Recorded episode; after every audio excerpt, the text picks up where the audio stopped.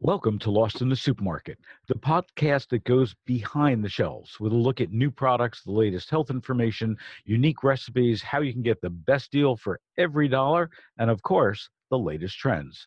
I'm Phil Lempert, and today's podcast is titled There's an Apple for That. Our guests, Brianna Shales, Stemilt's communication manager. Stemmelt Growers is a family owned tree fruit growing, packing, and shipping company based in the state of Washington. It is the largest fresh market sweet cherry shipper in the world and one of the nation's largest grower packer shippers of apples, pears, cherries, and stone fruit. Brianna has been with the company for over a decade, so I can think of no one better to tell us why there's an apple for that. Joining Brianna is Ethan Stowell, an award winning chef with 15 restaurants in Seattle, Washington, and a new one that's going to be opening up in New York City. Ethan also works with charitable causes that support nutrition, women's rights, and leadership, helping the homeless and developing the menu at the Seattle Mariner Games. He is Stemilt's official spoke chef and deepens the farm to table connection with consumers and will share some new Apple recipes and ideas with us today. Welcome, Brianna and Ethan, to Lost in the Supermarket. Thanks for having us. Thanks for having us. Uh, let's get started. So, Brianna, first for you, what's happening in the Apple category? When I go into a supermarket, you know, I see probably the biggest display is of apples, um, all different varieties, but, you know, still there's only maybe uh, half a dozen varieties. Um, is there is there more things going on than than just that?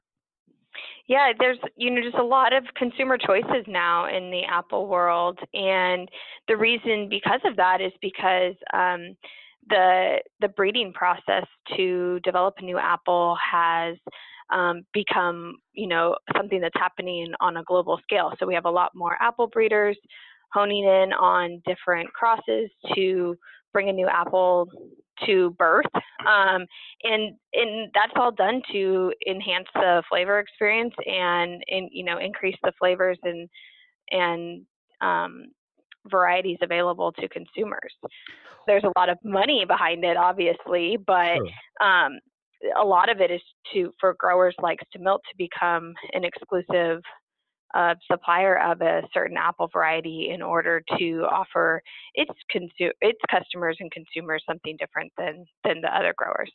So, chef, let, let me ask you a question. Um, in all honesty, sure. you know, isn't an apple an apple when when you're cooking, when you're tasting? I mean, are we talking about subtle differences that the average American can even taste? Yeah, I mean, I mean, I mean, I think so for sure. I mean, you know, I think there's, you know, there's this. Uh, obviously, I'm from Washington. I'm from Seattle. I'm from here, and you know, I grew up with apples, and I love apples. Uh, but yeah, I think there is. I think there are big differences in apples. You know, I think there are ones that are really, you know, suited for cooking. I think there are some that are really suited for being raw. There's some that are really suited for being pickled. You know, I mean, so yeah, I think there are big differences in, in apples. Uh, but I think at the end of the day, I think what, what you're really looking for is that is that is that you know that, that apple experience that only an apple can give you that crunchy, sweet, bite of sour kind of uh, cold apple. You know, I like my apples cold personally. Mm-hmm. Uh, you know, you know that an apple can give you. I mean, it's you know it's one of those things. It's kind of one of those magical you know magical fruits. So Brianna was nice enough to send me um, the, your latest apple, the pinata. I have not tried it yet, so I'm going to just see mm-hmm. um, what you say about the crunch, about the flavor, and so on. So hold on. Look at that. See, mm. you can hear it. you can definitely hear it, and also, excuse me, well, chef, talk while I'm chewing here. you know, well, the pinata apple to me is is a is a very unique apple. Uh, I think there's apples out there that are really suited for cooking and mm-hmm. there's apples out there suited for eating raw. And I think the pinata does a good balance of both of them. Uh, but I think you know, I think one of the things is of it being a, you know it being a cooking apple.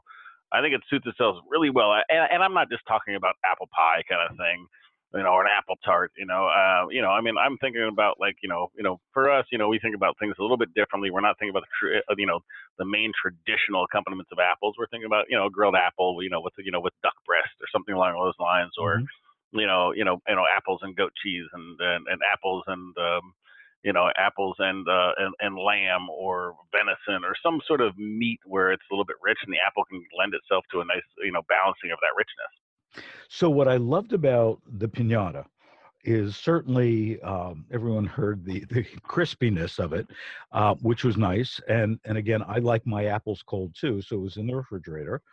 But also the, and uh, Brianna, you can probably give me the right words for this, but when I bit into it, the the juiciness um, and the sweetness of it um, was something very different than what I've had before. And I've had, you know, Red Delicious and I've had Pink Ladies and, and you know, all these others. But this really was a a different mouthfeel experience for me. Why is that? And and how do you how do you breed an apple to do that? Yeah, so pinata is a trio of three apples, um, and it all all with heirloom parentage. So you have golden delicious, and that's where a lot of those cooking attributes come into because mm-hmm. you know we all know golden's is, is a good cooking apple. But then you also have Cox's Orange Pippin, which is out of England, and that's where you get that juiciness and the acids that you're kind of uh, recognizing when you bite into it. So you get sweet flavors from Goldens, and then the acids from Cox's Orange Pippin, which is a hard variety to grow, um, which is why you don't see it here in the U.S. But when you can combine that with, um, in this case, Golden Delicious, and then another variety called Duchess of Oldenburg, you can, you know, get that that balanced, crisp, or balanced sweet and tart notes along with um, that really vibrant juiciness. So let's talk about the breeding process uh, for for yeah. a moment. So what you're doing is you're, is you're taking three different apples and you know somebody you know some breeder is scotch taping the seeds all together and then hoping that it's going to grow how does this work yeah so so most often breeders are using you know two varieties although there, there is the ability to do you know more in the case of pinata but if you take a variety like our one of our newer apples rave you have um, Honeycrisp as one parent and another parent called MonArk. And the goal of breeding this apple was to have it come off the tree earlier than any other in the U.S. So um, Honeycrisp is a cold hardy uh, variety that came out of the University of Minnesota, and so did Rave.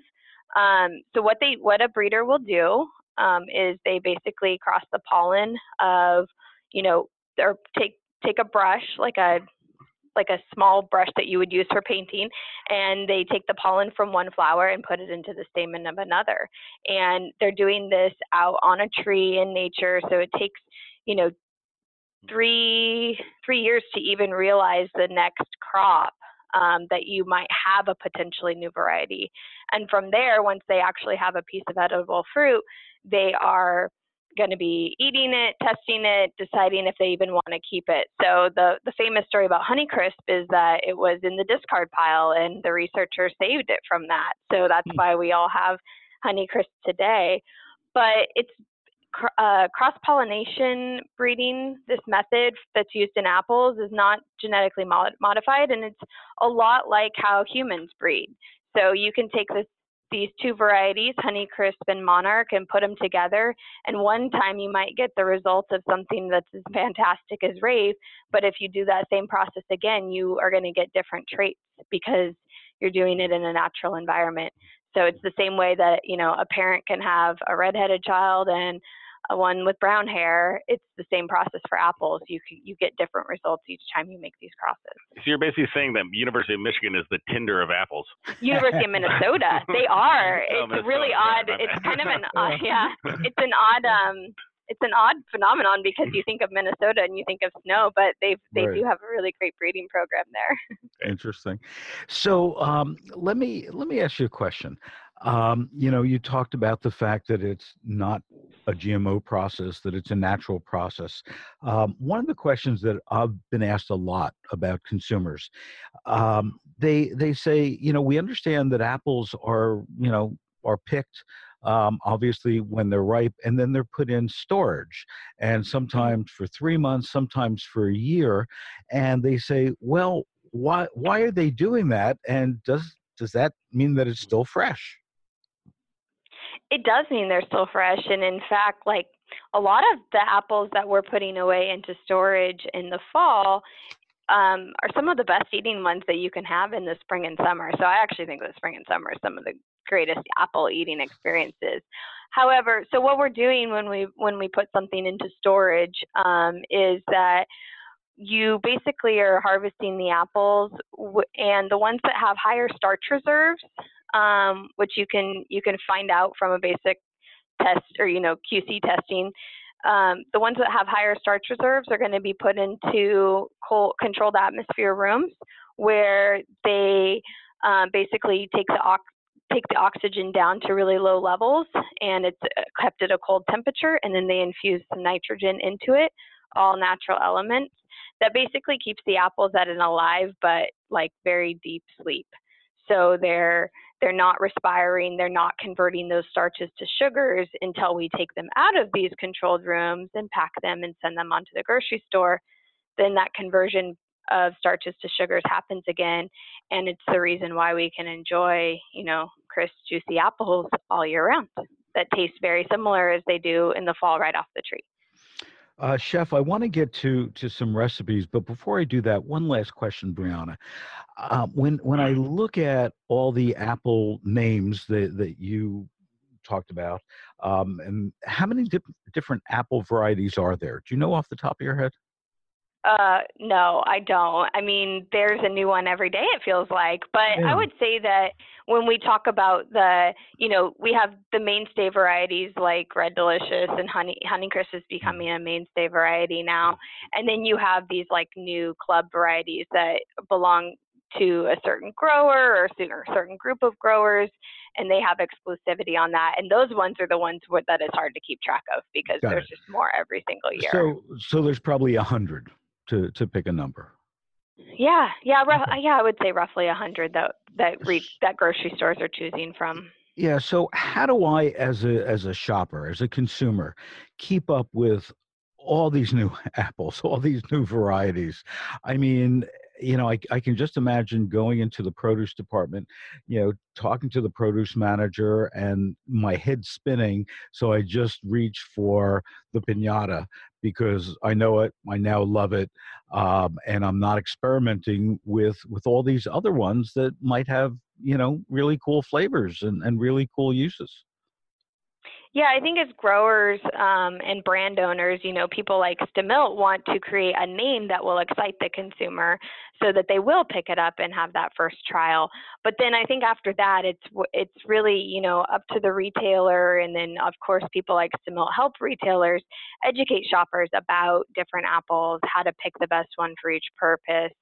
Um, this is I think that's going to become really important as online shopping emerges. We're going to have to mm-hmm. tell the story of these apples, or no one's going to know what they are, and they're going to go to their old standby for every purpose. Which, as Chef Ethan said, that's not really the best idea. Right. So um, I think that you know it's really our job as growers to get the word out about these varieties, and then hopefully the ultimate goal is to deliver just an incredible eating experience when they have a new apple so that they'll go back to it again and again. So, Chef Ethan, let's talk about recipes. You know, mm-hmm. you you went through a whole bunch of different ideas, some of which I never thought of, uh, using apples with different meats and so on.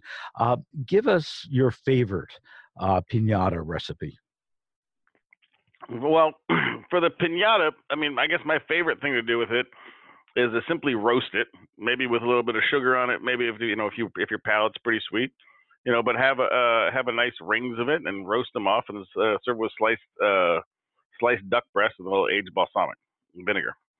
Hmm. Um, you know, just because it's got you know you know the, the pinata and balsamic I think complement each other very well because they're both sweet but have a little bit of acidic you know, qualities to them. Mm-hmm. And then the richness of duck is a, a perfect balance for you know, for for a pinata apple and balsamic vinegar. You know, other so, things I like to do with them. I, I, just like. I mean, you know, I mean, my favorite thing, you know, everybody's eating healthier now and everybody's on the go. Mm-hmm. I just love salads a lot now. You know, mm-hmm. just cutting up a cutting up a pinata and putting it in a salad right now is just a great way to use it too. I want to go back to the roasting because um, shame on me, I am not a chef. I'm um, barely barely a cook. How do you roast an apple? Uh, you know, you can, you know, literally, it's just it's it's as simple as slicing it and cutting out the seeds and sprinkling a little bit of sugar and putting it in a 400 degree oven for 10 minutes. Wow, simple as that. Yeah, I I I will try that. And and cutting it in what about a quarter inch Um, I mean, for us, for us, yeah, a quarter inch. You know, if we're doing it for presentation purposes, you know, we try to make things look fancy and you know unnecessarily so uh, usually.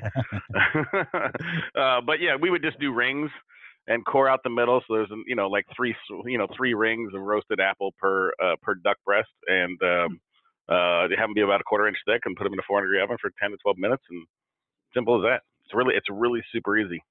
I will. I will definitely try that tonight. Or if you have a grill, or if you have a grill, just grill them till they have nice grill marks on one side. That's great. Ah, Easy. okay. Easy, easy, easy. Well, uh, to both of you, thanks so much for being on today. Uh, so there is an apple for that, after all. Um, and Brianna and Chef Ethan, thanks so much for joining us, and keep the word out there um, about all these fabulous apples. But my favorite is now the pinata. No question about it. I'm going to keep on eating. All right. Well, thanks for having us. Yeah, thank you so much. Thank you, and we'll be back with another episode of Lost in the Supermarket.